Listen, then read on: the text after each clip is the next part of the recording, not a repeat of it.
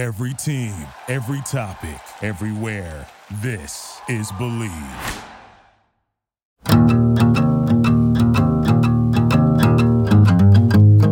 Welcome to Voices Behind the Game. I'm Jeremy Roberts. And I'm excited for you to hear this episode. It's a unique one with Andy Larsen from the Salt Lake Tribune. Andy covers the Utah Jazz for the Salt Lake Trib, and he does so in a very unique way, combining analytics and a narrative that you don't get to see you typically in a reporter. You usually see heavy to one side or the other. But Andy is mastering that craft, and it's fun to hear how he got there. He's a native of Utah, a math major, and he fell in love with sports and the combining of math and where those two uniquely intersect. So I know you'll find it very interesting to hear about Andy's approach and also his unique challenge that he has right now while the NBA is not functioning due to the COVID pandemic. Andy's new job is actually covering the COVID pandemic in only the unique way that he can, again, combining narrative, information, and math. So pull up a chair and turn up your radio and enjoy a really fascinating episode with Andy Larsen from the Salt Lake Tribune on Voices Behind the Game.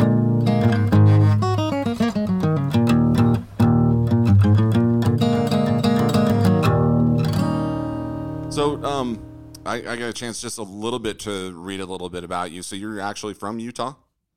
Yeah, that's right. Uh, born and raised here. Went to college here. Went to school here. The whole, the whole thing. Okay. Where uh, where did you where did you go to high school?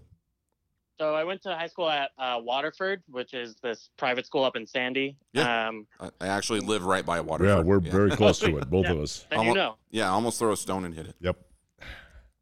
Uh, cool. So yeah, and I, you know, I, I actually lived in Riverton and kind of made a 20 minute commute every day to school, but um, so that was great. And then I went to Westminster after that to continue the uh, private school brick theme, you know, and and You just wanted to stay as close to 13th East as possible, right? Exactly. You know, if I could just only go to school along that line. I mean, if you guys are from there, you maybe know like Peruvian Park Elementary. I Oh, you bet. Well, elementary, you know, like we, yeah. We grew up like two minutes. My house yeah. is uh, within walking distance of, and under five minutes, easy, of Peruvian Park. So then, yeah, that's that really has been my whole life, and now I live on like 90s, so it's Okay. it's all this one little corridor. Good Back- for you. Back Good. in the old days, uh, and I'm dating myself, that would be the number 33 white city bus that would go down 13th East and then cut over to uh, 7th East. So, uh, I took that bus many, many times to get downtown or go play golf at Nibley or something like that. You know, this is Nice. su- super interesting for all of our listeners. yeah, they're, Yeah. they're all yawning as we yeah, speak. exactly. So, uh, wanted to dive in. So, you're you're a stat guy. Did you graduate in statistics, or how did you get into statistics analysis and all of that? Yeah, it's it's a math degree um, that I got from Westminster. Um, but you know, truthfully, I was into math and stats before that. Like, uh, you know, I re- I was always like the kid. Uh, I don't. I when I was uh, with my you know my mom growing up would take me to all these stores and she'd be like, all right, so this sale is twenty percent off and this item is thirty percent off. And if this is nine ninety nine and this is five ninety nine, you know how much I How much save do on I owe? right? and I would I was that I was that kid who uh, she would show off numbers wise and all that, and so it's always something like I've had this kind of natural liking and and, and kind of feeling towards, and then um, you know as I went into high school, I did more of it, and then when I got to college, it was kind of a natural thing to study um, when when I was at Westminster. So when your mother asked what the amount was, you didn't turn your back and yank out your uh, iPad or anything of that no, I Just a sec, Mom. I'll be right with you. Hang on a second here. please yeah just don't you know don't notice this calculator I took. But- yeah, yeah. that's cool. No, but she'd use it as like a as one of those like party tricks or whatever. She'd be be like, "Hey, Andy, do this." And, uh, you know. So kind of like Rain, Rain Man. You're a little bit of Rain Man, right? You- Yeah, I mean, like the the five year old version of Rain Man, right? Which is which is way less impressive. But anyway, Where I was headed first was uh, I enjoy reading you a lot for obvious reasons. And uh, obviously, you've never mentioned my name in your column, but that's okay. I he don't- has. I'm- He- he I'm- just- that's yeah. not true. I definitely have, Dan. He I has, know it. I'm just giving you crap. okay. The interesting thing about reading you, I mean, uh, and I have to, you know, I go back a long ways with Gordon too. So the two of you fill me in very nicely, but I, you're you're predominantly always first, and now you're writing about this damn disease for goodness sakes, and so it, it just it blew me away to one day, you know, see the end of the Jazz in terms of the season, and I'll talk about that in a minute if I may. But the end result of uh, your shift to the to the COVID was ex- uh, it caught me way off guard because you were doing play by play with it for goodness sakes too. Right. And I mean that's that's kind of we were you know, as a sports department, we were trying to figure out, hey, how do we help the rest of the paper out when there are no sports to cover, right? Right. Um, That's a good point. and so, you know, people like Gordon, you know, wrote the he wrote a great profile of Angela Dunn, the state epidemiologist. Yep, I read Um, that. That's kind of always been his background is is doing good storytelling, right? And for me, my yes. background in data and stats and math uh, made kind of a natural fit for me to dive into the numbers of what's going on with this disease. So when did you put the and I digress a little bit. When did you put the love of math together with sports? And then we'll transition up back into COVID. I'm curious Yeah. when you made that connection of of math and sports. So really early, actually, and I actually I can pinpoint an exact point. It was ninth grade. I had a class. His name was Mr. Dolbin, and uh, I had gotten bad grades the month before, or the the term before, whatever they call it at Waterford. And so uh, I was grounded from the computer. I couldn't play. I used to play like Madden NFL football on my on my computer and do all these games and whatever else. My parents grounded me because they thought I got bad grades for that reason, which is probably true um, but the one exception obviously was that I could use the computer for homework. And so I was like, okay. And I, you know, I love sports growing up. I love basketball. I love the Jazz growing up. Um, and so this this Mr. Goldman assigned a math project, basically a, a term long math project that was like, you need to study this for weeks on end and whatever it is, present it to uh, you know your rest the rest of your class at the end of the term.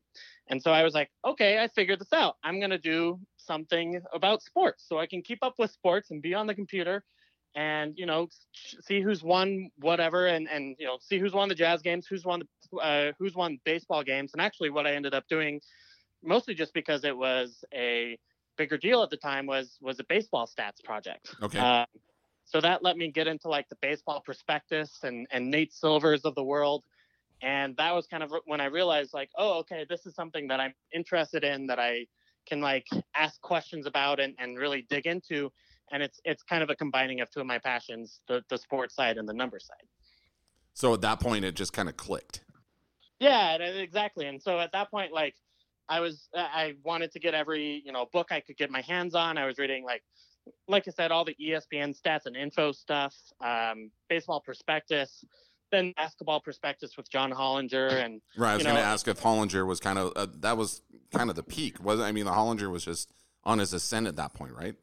Yeah, for sure. And you know, I'm I'm looking as we talk right now. I've got his basketball uh, prospectus books uh, up here on my bookshelf, and, and also right next to it, uh, Dean Oliver, the uh, the kind of the, the first guy who wrote really intelligently about basketball stats. Um, th- I mean, there were thi- this was really kind of has that movement uh, really started. Was it was kind of the perfect time for me to get into it. Did you um did, did you develop statistical information? Did you verify what you were reading? How did the numbers come into play? I mean, did you just enjoy reading numbers and then and, and maybe redeveloping their existence and how they came about to totals or how did that work? So I remember when eh, when I was in ninth grade, my my project was I actually created a new baseball stat, and I called it the statistic because you know you don't have any humility as a ninth as a ninth grader. Of Uh, course. and, and I think um, it, it, was it was kind of you. I basically kind of did a Larry Miller thing. I don't know if you've heard about like his softball batting average kind of thing, but he added up all these stats in, in all the different categories. So you you add up number of hits, you you add on you know doubles, triples, etc. Um, add in stolen bases, subtract caught stealing, subtract whatever else, and you kind of get all one big uh, number that I, I used to then value all players in what was it 2003 uh, you know i think that's maybe 2004 was the year so um and, and then you know i think i i uh, since then, I haven't done a lot of like. Uh, I would say the only other like original research I've done was my college thesis. Okay. Um, which was kind of using. I, I went into a field of math called machine learning, and that basically is using artificial intelligence to uh, model stuff moving forward. And I did basically which college basketball players would turn into good NBA players, kind of the question that you know general managers and front offices face every year at, at the NBA draft. Right. Do you um and, and uh, I'm just I'm drawn to the statistical information.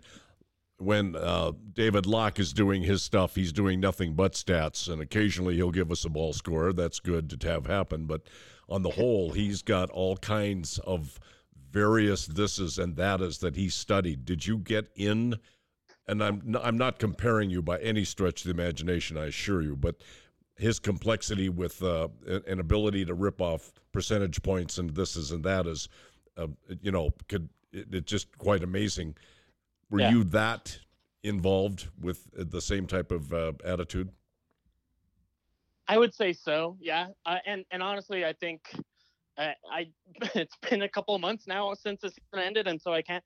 You know, I, I would I would be able to guess someone's point per game or uh, you know percentages, and and just because I've I've looked at the basketball reference page enough, I kind of know what's going on with the state of this team that I cover, right? You know, I so um, and, and that means I can pull those stats out and use them in my articles more quickly, and it, it's just kind of a it's a it's a nice thing um, you know, I, I think as now that it's two months out, I don't think I can do it. And as I think I get older, as I'm I'm worse at it. So That's you know, I that's Well, funny. welcome to the club, Andy. Yeah, really. well, and- yeah, and so that you know that David can still do that kind of stuff. You know, we text each other all the time, back and forth on what's whatever. Stat Well, that's cool. I was going to ask you if you communicated with him. That's good. You Oh you, yeah, for sure. you communicated with him uh, with uh, what pi is equal to and a few other odds and ends.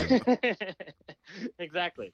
Right, because every math, uh, you know, math major it only communicates in pi, because that's really yeah. yeah, it's it's pi like it's pi e the golden ratio, all those like fun numbers. That's Yes, all exactly. So I, like, and I'm going to McDonald's, but really, what is the statistical reliability of me getting a milkshake at McDonald's minus pi? I mean, One time I was listening to him talk to Booney in a pre-game show, and Mhm. he was discussing.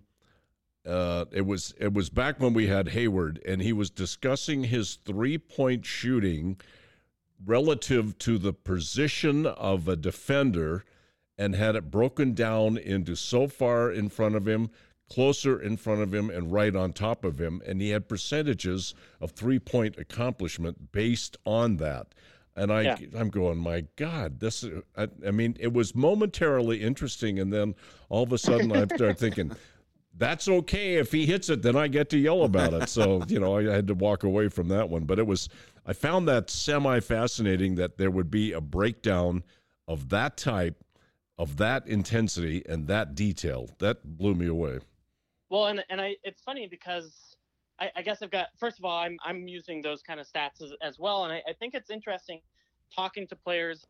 There are a few of them who are kind of aware of that and really want to get into their own numbers and really kind of want to optimize themselves mathematically, right? right, But I would say the vast majority of guys, no, they're going out there and basketball, right? right, Um, but from a coaching point of view, I think that kind of stuff is valuable because you know if if you've got, let's say you've got two players, let's say um Gordon Hayward and Randy Foye, and you've got to figure out who's going to be spotting up from the side and who's going to be running pick and roll. You know, I think the guy who's more likely to get an open shot versus maybe the guy who's able to hit a contested shot like a like a Gordon Hayward type. You know, depends. It, you may change your offense to put the best guys in the base, the best spots, right? Like that's a that's a big part of coaching. So, um, you know, I think I I remember when I was I don't know, this is probably 2008, 2009. My first sports writing job was, or not job, but gig, I guess, was with uh, Jazz Bots, which was this thing that the Utah Jazz decided to host a bunch of articles on their site. And they, they gave us a tour through Jerry Sloan's office. And as much as I shouldn't have done this, and I'm sure I wasn't allowed to, I started like there there was a scouting report for the next game of uh, of whoever they were playing. I think it was the Spurs. Just all these stats that I I never would have figured someone like Jerry had access to, but nevertheless his scouting department was making him for him. So it was kind of at that point that I realized, oh, okay, like even Jerry's not the most new school guy, but uh, even someone like Jerry is really kind of digging into the numbers, or at least someone is giving him the numbers because uh, you know he thinks he'll care.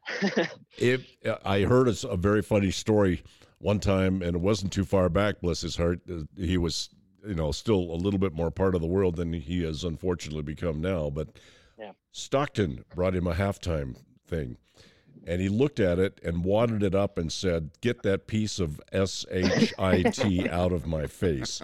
He could care less at that time about them. And I'm wondering if, in fact, that was a, a, a similar attitude back then because all he cared about was who played the best and who scored. And I'm not sure right. that the, you know, you get what I'm saying. I'm not sure the percentages of, or of positioning guarding a guy shooting a three point shot. Right. He gave a damn about that. So yeah, I, I don't think you know, and, and I shouldn't say the stats I saw were of that caliber, but you know, it was push, you know, uh, push Manu to his right kind of stats, which is is obvious. You know, we can we can watch the games and know you shouldn't put Manu Ginobili on his left hand. He's he's too good at it, right? Yeah, but, right. That makes sense. Um, but I, I wonder if yeah maybe one of the other coaches on the staff was looking at it or I, I really don't know but I was I was surprised to see that level of detail in his report.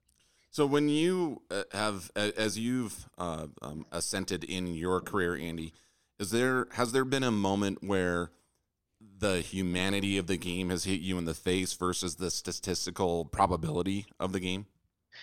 For sure. Um, and I will say, like my first year on the beat was the last Ty Corbin year, uh, and I just asked him so many awful stat questions, guys. Like I, I, I, I, I ticked him off so bad. I mean, I, I would. Uh, first of all, it was a bad team, but I kept pointing it out, right? So, right. yeah, I, I kept, you know, hey, you guys are 30th in the league defensively. Um, what is it? Or you're 30th in field goal percentage, you know, in the second half. And he's like, well, you know, you're also last in a whole lot of things when you're when you're last in the league. So I kept pointing these things out, and and I think Ty got more and more annoyed, which is fair. Like I was a, I was uh, probably, I think I was 22, 23 at the time, and I was just, you know, nerdily asking him these questions about why his team was was bad, and so eventually, you know, it got to the point in February where he just answered all my questions with kind of one word things, and Jonathan Rinehart, who was PR director at the time, kind of took me aside and was like, hey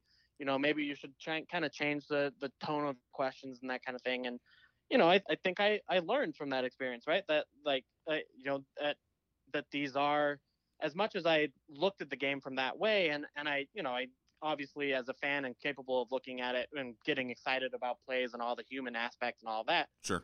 But I was I was asking these guys questions in a way that they didn't relate to, and that didn't allow them to answer in uh, any sort of intel, you know, not intelligent but interesting way even. So I think kind of figuring that out in the first couple of years of covering this team uh, was was a process for me. Well, and and and bless your heart, that's a good thing to be, and that's where you started, but that's where you've evolved away from it. But I mean, you know, Jerry would have said because we don't shoot well, we're not very good. Right. We do this, we do that, and that's why we're thirtieth in what we're doing. Next, you know, and then on on you go. But so all you were doing basically was giving them a great opportunity to, to to to define it, but the mere fact that you already knew statistically where they were answered the question for them basically. Exactly. And you know, I think that's kind of when I I imagined when I was a fan that it would be that I think the journalism or the being a reporter of the team would be more confrontational than it is, and and the truth is you just have to develop relationships with these guys um, in order to get any information at all that you can then help the the fans with you know and and share with them right? If it did not do me any good to go to ty and say hey you're 30th in this. How do you fix it? You know sure. Like i'm sure he was quite aware of that as as well. I mean at least the the difficulties the team was having yeah, absolutely, obviously. Right, so, right. I mean, yeah, it's just right. It out to him doesn't doesn't make him feel any better, isn't making him more likely to to give me what I want. Right, and I think there's an eagerness when you're younger to. It, it's like you feel like it's helping in some way. You know that uh, I'm right. pointing something out, or I'm doing something that should you should be grateful for this information and take it and use it somehow to magically make the players better. But that's you know the the definite human element of the game. You just it's not that easy. Either that or invite him to a TJ Maxx and see if you could come up with the cost of his sweaters and stuff. You know. So uh, has it been? Have you found it? Uh, does Quin speak your language and the staff of of the current Jazz team speak your the statistical language a little bit more, or how how has that been in dealing with uh, Quin and his staff? Yeah, for sure. No, that, that they definitely are, and, and it's funny. I that was one of the first questions I asked Quin when kind of brought on when he was brought on board is you know do you use these analytical tools and um, you know, he he actually expressed that he was not all that familiar with it, but he said it was something that he wanted to learn and get better at. And I think that is something that he's embraced by bringing on guys like Stephen Schwartz and Zach Guthrie, guys who really do look at the numbers um, and and kind of he, he wants to attack the problem from all angles, which I give Quin a lot of credit for. And so I think he's he's gotten a lot better at that. And then I, I also say that he's over the course of covering him for whatever it's been five or six years now, um, you know, we've we've just you know developed more of a relationship. So I feel like I can text Quin if I need to, or can pull him aside after a press conference to ask him a specific question, and and, and that way I, I'm not embarrassing him. Like I think I think Ty felt like I was trying to embarrass him, and and you know I I wasn't, but um, it certainly wasn't a, a productive relationship. Whereas I feel like Quin and I do have a, a much better level of communication. So one of the things, Andy, that I, I have watched basketball my whole life as well. Uh, I've never uh, dove or dived. I always forget the proper tense of that into the stats like that. Um, that immerse myself. But I, one thing I've seen as far as teams and NBA players, they it seems like that statistics don't um, well, appreciate history as much in some respects as far as talent or the way NBA players look at the talent that they've either known or played with. And the point of my question, uh, one thing I would love to see statistically, if it could be measured out, you know, I I theorize that the Houston Rockets teams with Olajuwon, um, you know, and Kenny Smith, um, I think Drexler was on that team. You know, when they played the inside outside game, to me, it, it, was a lot more like current basketball than people maybe give it credit for, just because Olajuwon was so dominant on the post and I think that there's maybe you know that there's such a, a, prevalence of talking about good shots and bad shots and how the 10 footer is bad, you know, where, you know, uh, Vinnie Johnson made a living at it. And you try to assimilate all that as a fan. Have you ever gone back and looked at things historically and tried to put it in context of the time uh, versus the statistic and comparing it to modern times? Yeah, I mean, um, I would say I haven't, but I know of a lot of good writers who have. Um, and I, I, I think they they've done great work and, and talked about it. Mike Prada, who actually just got furloughed from uh, SB Nation, has done uh, some really good stuff on, for example, how that uh, mid 90s Sonics defense was actually kind of ahead of its time in terms of its mm-hmm. trapping and in terms of its uh, aggressiveness on that end. So, Very much so. Um, you know, I, I, think you there are a bunch of these writers. Um, oh, Kevin Pelton has done this too, quite frankly, of, of kind of comparing different eras of teams. Um, I think it, it's it's such an interesting question because I think there is, uh, I, I don't know. It's there's I think this today's game gets attacked for having a lack of diversity in how teams play, um, and I, I don't necessarily think that's fair. You know, I think the I, Jazz play in a very different way than the Houston Rockets do, who play in a very different way than the LA Lakers do, right? Right. Um, and I, I think if you you look at even the best teams, that's that's the case.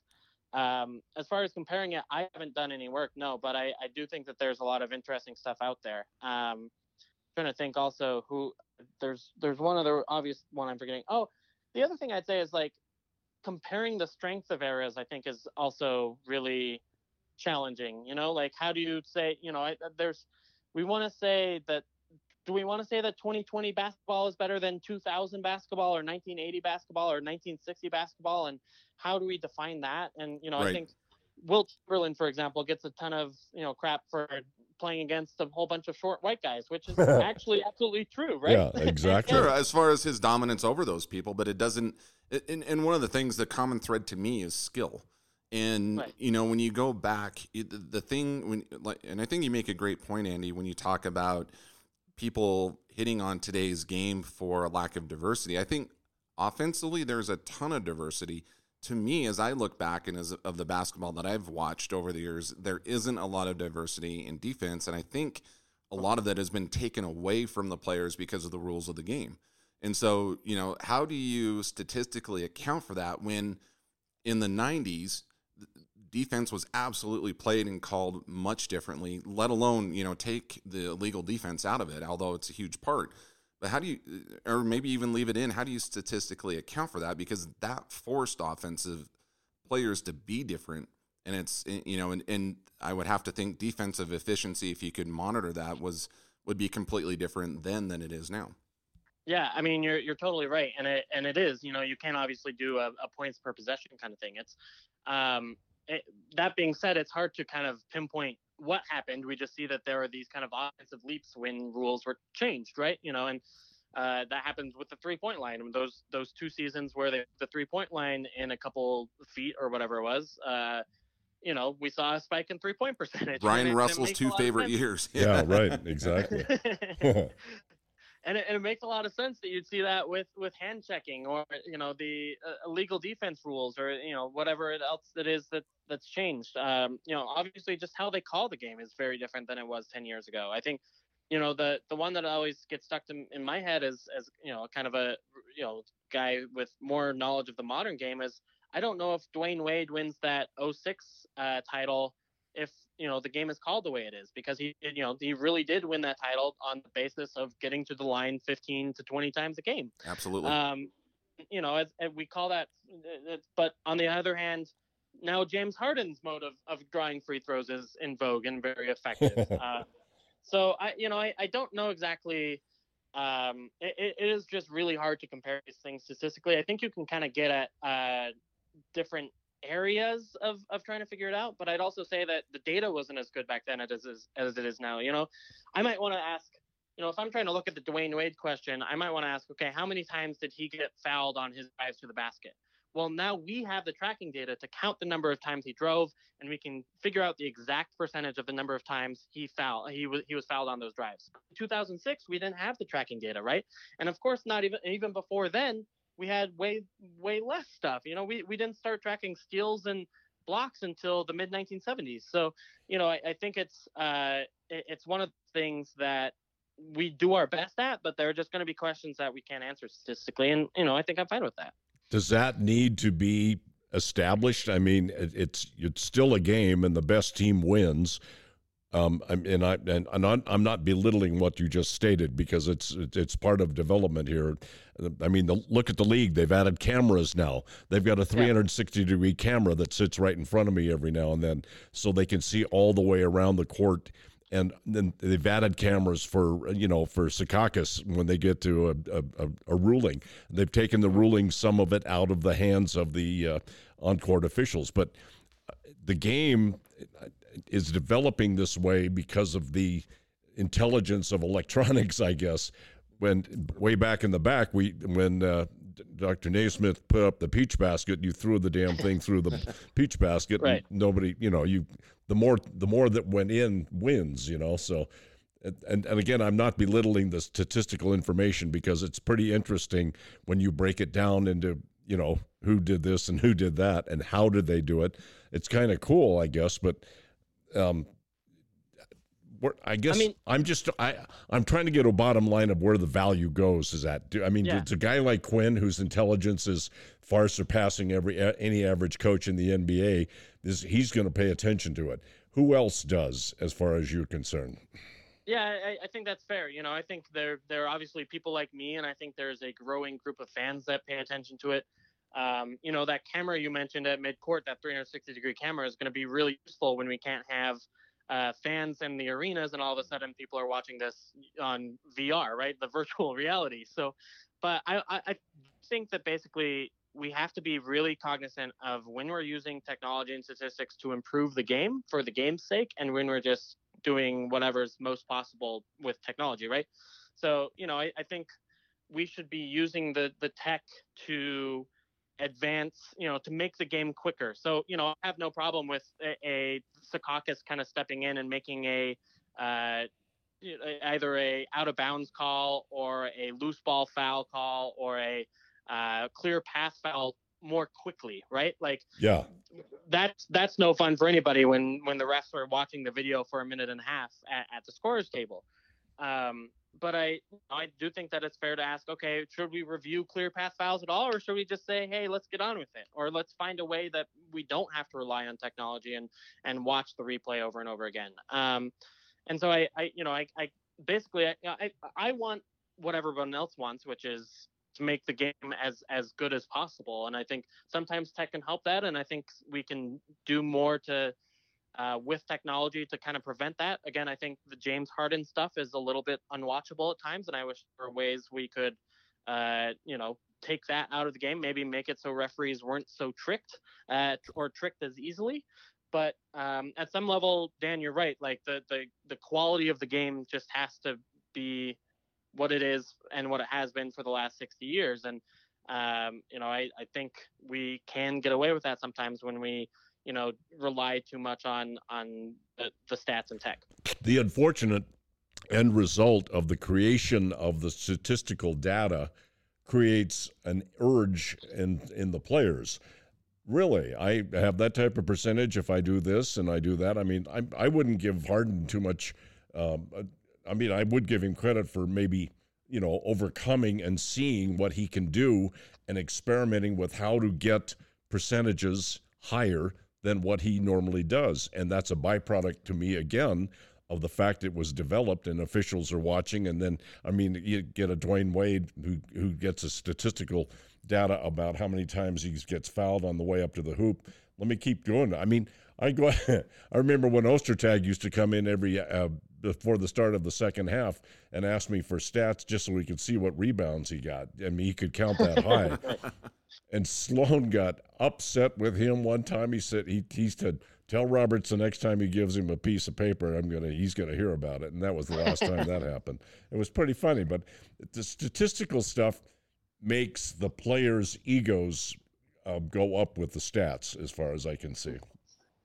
Yeah, and I, I think we have to what I think is really interesting then is creating better stats that reflect team first kind of play, right? Like mm, yeah. so when they put plus minus on the box score, I love that because now all of a sudden you can't go out there and Derrick Coleman it, right? You right. can't go out there and just get yours, get your points and and at the expense of your team.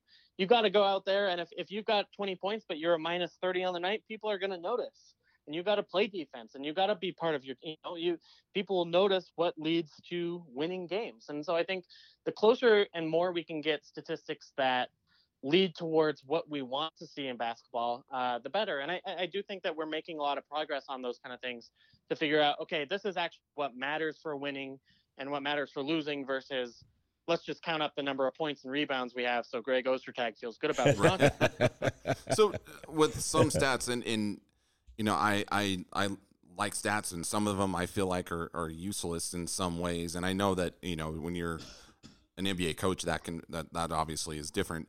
I want to get your opinion on some of the stats that you feel like are good, some of that aren't, and maybe trail in that direction a little bit. So, like for example, I, I above the break threes, I, I for whatever reason, it just makes me nauseated to hear that all the time because it's I understand that players, you know, and I, I play basketball and I, I get that I have better spots in the floor where I, you know, I, I feel more comfortable.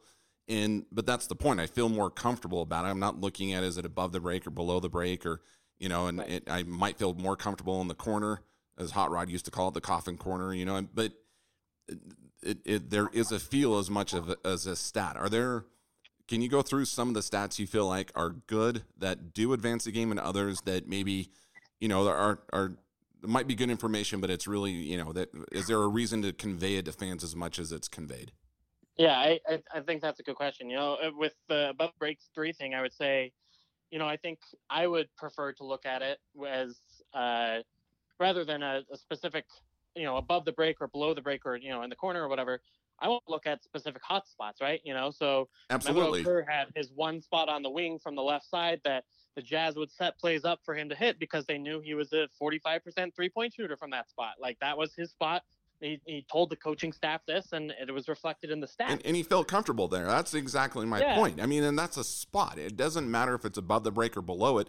It's just a spot. And it, to me, players have their spots versus trying to get them to conceive of what is above and below the break. I think that kind of confuses them.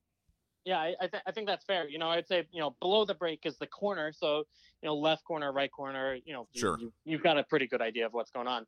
Um, but I, you know, it, the the bummer part about that though is as I as I think about your question, um, then you just have sample size issues. Quite frankly, like the- truth is, even someone like Memo who shot from that spot, you know, a, a, however many times, probably a hundred more, hundred or more times per season, you don't have a really good idea between whether he shot 40 or 45% there just because uh, you know maybe you learn those things in practice when guys have the opportunity to take a thousand shots in an afternoon. But um, that's kind of what I, I would be curious to see is that level of detail for each of the players. But um, as far as other stats that I, I, I do think matter um, you know I, I think uh, they're the I really actually do like on court off court stats and and um, As an individual or not- as a team or both?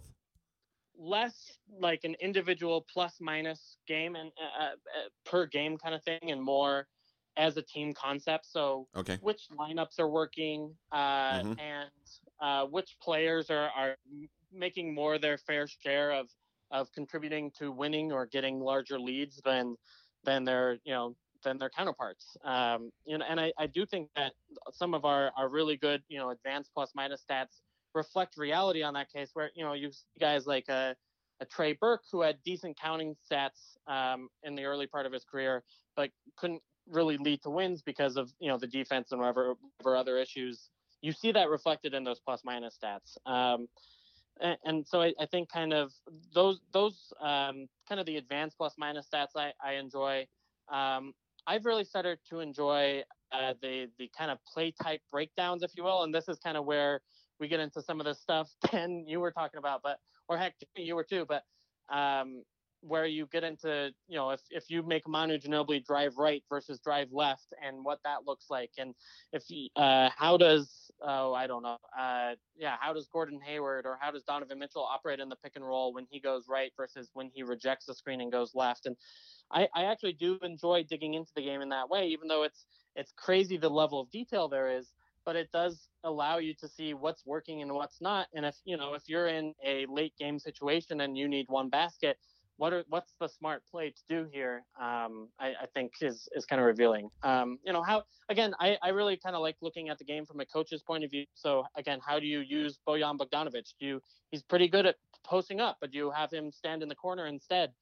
Um, Well, and then I- and to that, it, it, it, like it, he has a propensity to throw the ball away in pressure situations. He gets caught right. very much, and I think that that would be useful to understand. You know, it's uh, and I think he would appreciate that. But being put, you know, when you're in this situation, you've got to understand. You know, they always talk about understanding clock and time. You know, time and game situations, and I think that that's really appropriate with a lot of players. Yeah, and I, I'll, I'll say this: like, I think overarching, like, what I want is I, I want to rather than look at okay, here's what a what the what stat should I look at to get some information. I want to have a question about the game and then use data to answer it.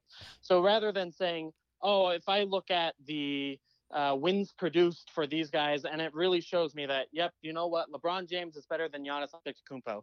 That doesn't really do anything for me. I want to answer questions about the game that I have on the floor. So, I you know, it, whether that's as a coach or as a fan, you know, should uh, I don't know, should Randy Foye be in the game over Marvin Williams? I don't know. why I keep using the Marvelous early Marvin. 2010s Jazz. Yeah, here, that, but- that, that, that- you're getting old school on this. That's awesome.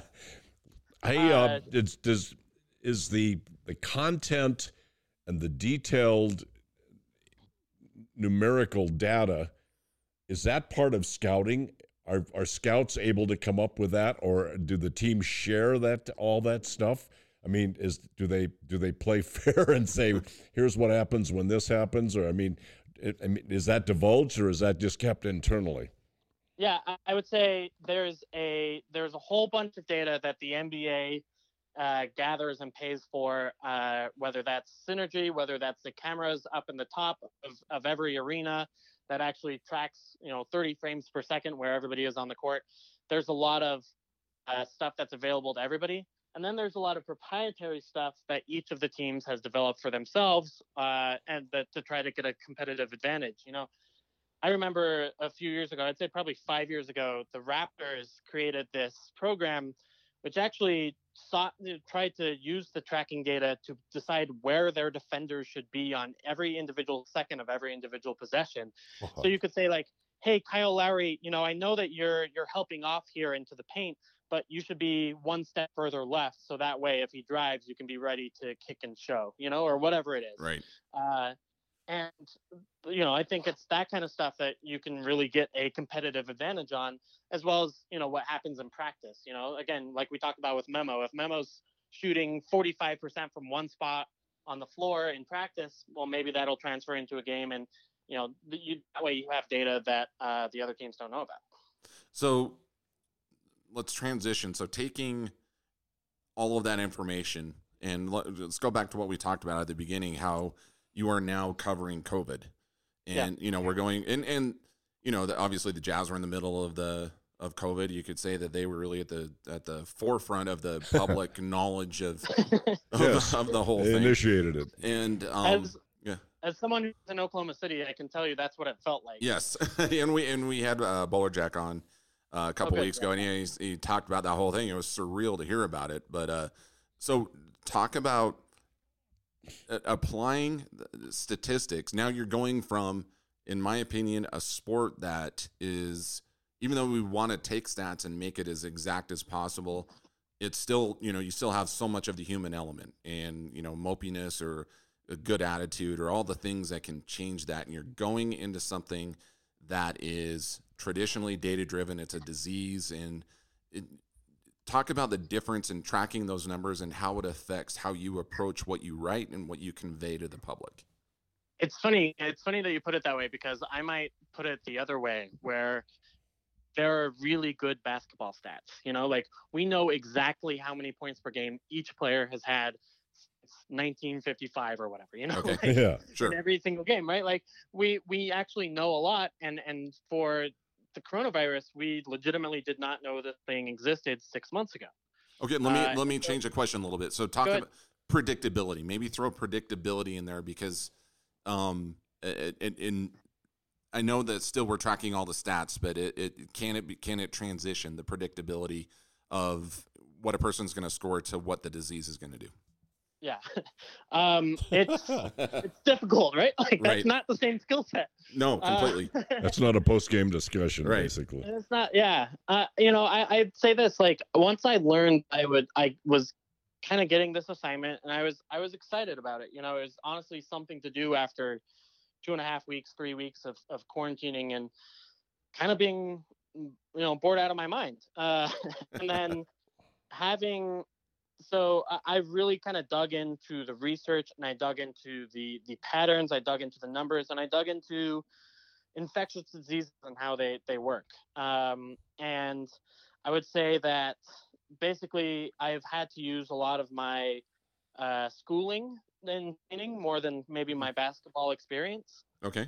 Um, I it's been I have to, you know, like I'm looking at scientific papers and and the the ongoing research where there are, you know, literally dozens of new studies coming out every day about this thing, and really trying to figure out what it all means. I I think like my skill set of being able to find um, find out information and compile it and report it to readers has been the most useful thing and kind of take something that looks like gobbledygook at, at first glance and turn it into something that people understand that's the skill to me that uh, eh, that I can use in both ways. Um, so it's it's been challenging at times. It's been really actually super interesting.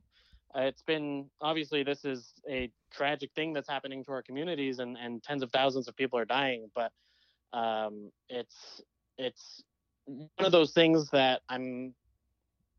It would be weird for me to be working on anything else while this is mm-hmm. going on. Interesting. Um, when Rudy got busted in Oklahoma, we talked to Boulder Jack about this, and he described it emotionally as something that was above and beyond anything he'd ever experienced.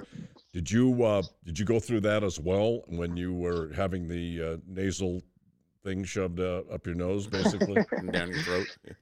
Yeah, I mean, honestly, it was that wasn't the emotional part for me. That was uh, at that point I was tired. at that point, I had been sitting, you know, for a, a couple hours. Honestly, I sat at center court on the OKC Thunder logo and just wrote my article and talked to CNN and got calls from friends and family worried that I was okay, and you know I had to try to figure out what life would be, how I was getting home, all those kind of things. Um, it was it was I, I kind of I panicked. I mean, I, I think I had a panic attack, but it was a there was all of a sudden a lot of pressure to be kind of in the middle of the world like that. Um, the sure. the test itself is I mean, it, it's weird for a few seconds. It's honestly like the the spiciest cocktail sauce I've ever had, and it, how it like clears your sinuses almost. uh, so, I you know I I would say, hey, if you people out there should get tests. Um, it's it's really it does feel like they're picking your brain a little bit, but it's still it you'll be fine in like two or three minutes afterwards. Oh yeah, I totally agree. But, uh, like I was telling Bowler Jack when and what happened when Rudy got uh, got diagnosed the thing that it crossed my mind the next day after I got rid of, you know, of all of the, uh, my goodness, look what happened to us, et cetera, et cetera, was the fact that we on the table had fist bumped him and Donovan hit their uh-huh. entire careers. Uh-huh. And then Rudy, bless his heart, just prior to tip off, would put his hands flat down on the table in front of me and stretch out and get himself mentally prepared for tip. And my halftime potty break, I would always jump out on the table, put my hands where his hands were, and you know come back. And then all of a sudden, I, you know, I start reading stuff and hearing stuff about the you know the the contracting the uh, the virus through so many different ways. Yeah, I got tested three days later and had to um, I had to get upset with my way into St. Mark's because they said, "What are you doing here?" And I said, "Well, you know, I had to describe who I was and what happened." Immediately, I was allowed in. Had to come in the back door because they didn't want me infecting anybody. But I got uh, four days really, later. It was I got, really to keep him from his autograph secrets. Yeah, that's true. I, hey, I'm Dan Roberts, and they, they, said we don't give a damn who you are. So anyway, the uh, end result of the test was uh, negative, and it was an, an amazing relief. But just uh, just an amazing set of scenario that you know we and then and then I was not for a moment surprised that Donovan got it because they're locker mates uh, and they're you know and yeah. you you've seen them both too, Andy. When they come out of a timeout, they're arm in arm. They got they're talking about st- you know what are we going to do now? Some some moves here, some moves there. It was it was you know it was bound to happen just simply because of the proximity they both shared. They were sure as heck not six feet apart whenever they got on court. So it well, was. Uh, I'm, I'm, go, go ahead. I'm sorry. Go ahead. I'm I'm constantly blown away at that it was only Donovan. Um, Absolutely, yeah. You know, because you know Donovan's got a, a locker partner on his on his right hand side too. You know, it, it, and so and, and obviously they're sharing these planes going back and forth. They were just on a week long road trip.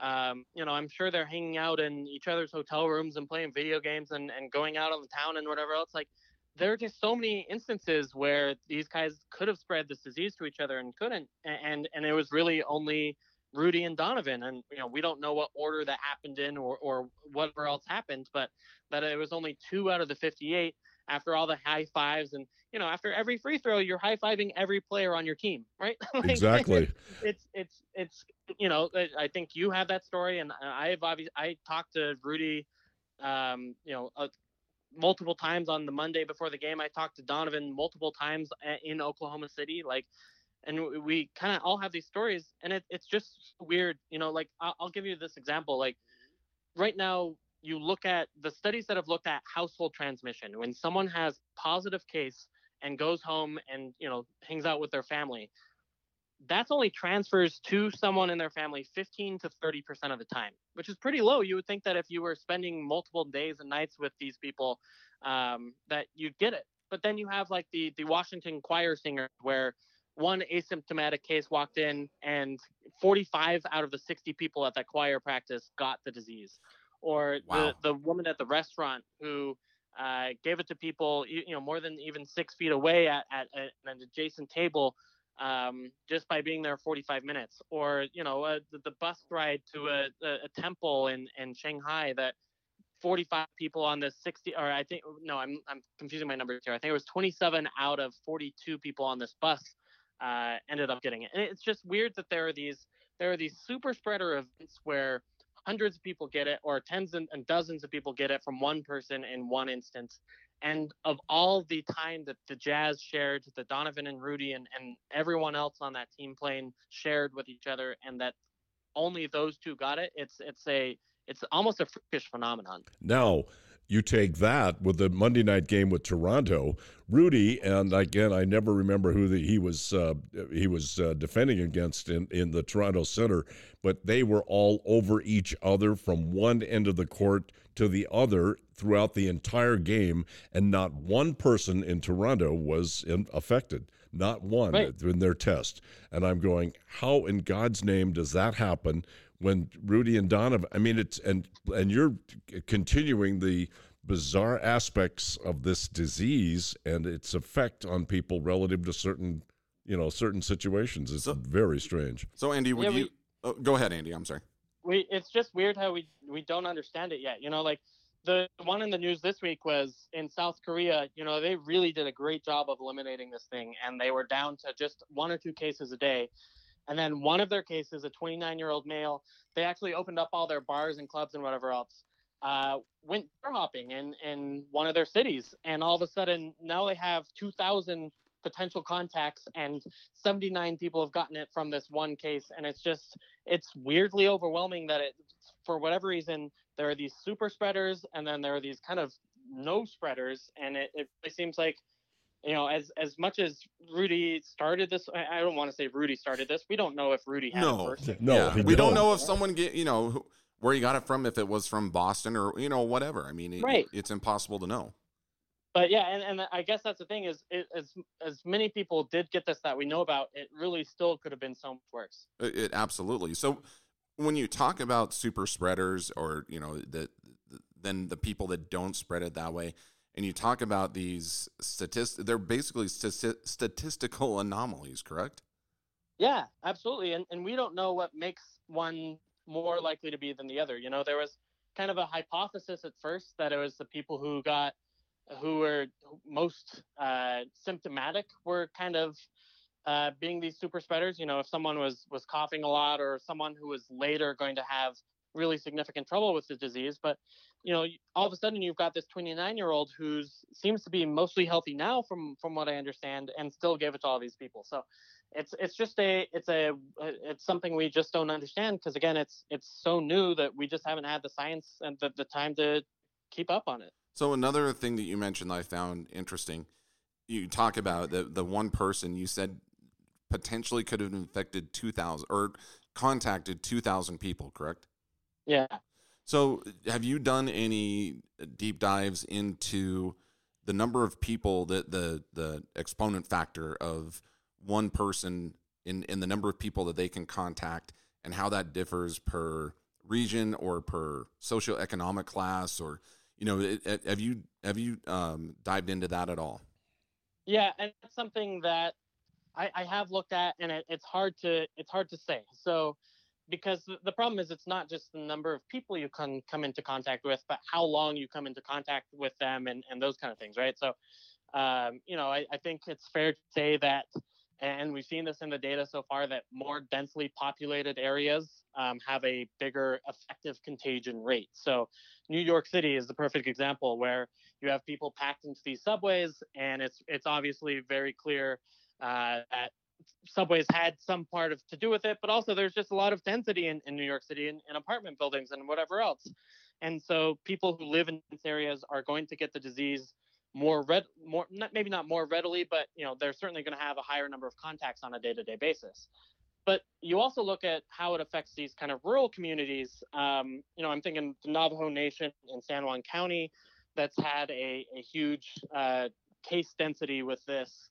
Um, and even you know kind of these middle-sized cities like new orleans and detroit uh, kind of cities that have similar populations to us in Salt Lake City, and they've had significant problems with it as well. You know, with with hundreds or, or thousands of people dying. So um, it's I, I, think it's one of those things that we don't again quite understand. That obviously the number of the number of contacts you have helps, but these rural communities where you're seeing people over and over again, and you know maybe there's only one post office or one grocery store. All of a sudden, if you know the one grocery store is contaminated, a lot of people in that community get it. Right. So, have you worked at all? Have you got to interview Dr. Dunn at all? Uh, the only time I actually have talked to Dr. Dunn was when I was on the team plane and we landed in Salt Lake, and she gave she to us then. Um, so that's my experience with Dr. Dunn is the Jazz's experience with Dr. Dunn on March 12th. Do, is her position? Do they understand and do they dive into statistics the same way that you do? Is that part of their yeah. job? Okay. Yeah, absolutely. And I would say to a significantly higher degree. You know, um, they have line by line each of these. You know, there are over 6,000 cases in Utah right now. They have line by line uh, their best guesses as to who they talk to, how many contacts they have, um, where those numbers are are better and or worse, and really they can. What that allows them to do is distribute resources to those uh, uh, either heavily hit areas or areas that are about to be heavily hit, so you you know don't see outbreaks in those cases. Do you think that this experience that you've had with reporting on COVID will make you better in your coverage and analysis of the NBA and the Jazz, and if so, how? That's a good question. Um, I I I, I don't know. I, I, I, mean, I, you'd like to say so, and I, I think sure. I, I feel I, I feel more honestly because the the articles have gotten such a good reaction, and, and I feel I, I feel like I've I'm more confident in what I do and kind of what I can bring to no matter what I write about. Um, but I do think that you know as I, I am comfortable reading scientific studies, and that doesn't really help when it comes to basketball. you know, so I, I guess I would say not a ton, but I, I do think that this is this is a time in my career I'll never forget. That's for sure. Basketball is more definitive than what you're dealing with with this disease, and you just relayed a whole bunch of statistical information relative to who gets it, who who has not got it, blah blah blah. But basketball, you, at least you know who scored the basket and who got the foul, and that's uh, it seems. Well, to people be... could argue who got the foul part. that's I mean, why you know. I know. I knew you'd say that. I knew you'd say that. But it's yeah. It, but there, I mean there are wins and losses at the end of the day, and it's and it only seems like there are losses either way with this thing, right? Yeah, I get that. That's precisely my point. That's where I was headed. Exactly. Well, Andy, it's been absolutely fantastic having you on. Uh, the, we could continue this forever but I want to let you get to you know dinner if it's quarantine raviolios or you know whatever. That's I might go get Nalley's chili right now. I'm not sure, but but uh, we would love to have you back sometime too. This is uh, we and hopefully talking basketball and just doing a deep nerd dive in into the uh, the analytics study, pro or con. Yeah, well, uh, I'll be back on anytime. Just hit me up and quick before I go, I, I do want to say like thank you to Dan for you know I've been watching jazz games and attending jazz games for my entire life, and you really are the guy who uh, spans eras. I don't want to make you feel old here, so I feel bad about. it. I already am, and thank you very much. I appreciate that. You're you're you're really kind. But, you're very very heads up, and you are now nominated as my favorite nerd. I guarantee. Well, you you know you've you've made a huge difference in, in the experience the whole time, and I, I really appreciate it. Oh, that's so kind of you to say that, man. I appreciate it. Really cool, Andy. Well, thanks so much. We really appreciate it. It's been awesome, and uh, take care of yourself. We look forward to having you on again. All right, we'll do. You guys too. All right, take care. Bye, bye, Andy. Bye, bye.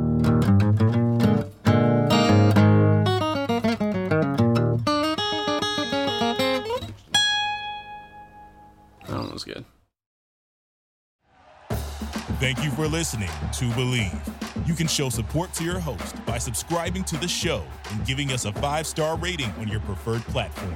Check us out at Bleav.com and search for B L E A V on YouTube.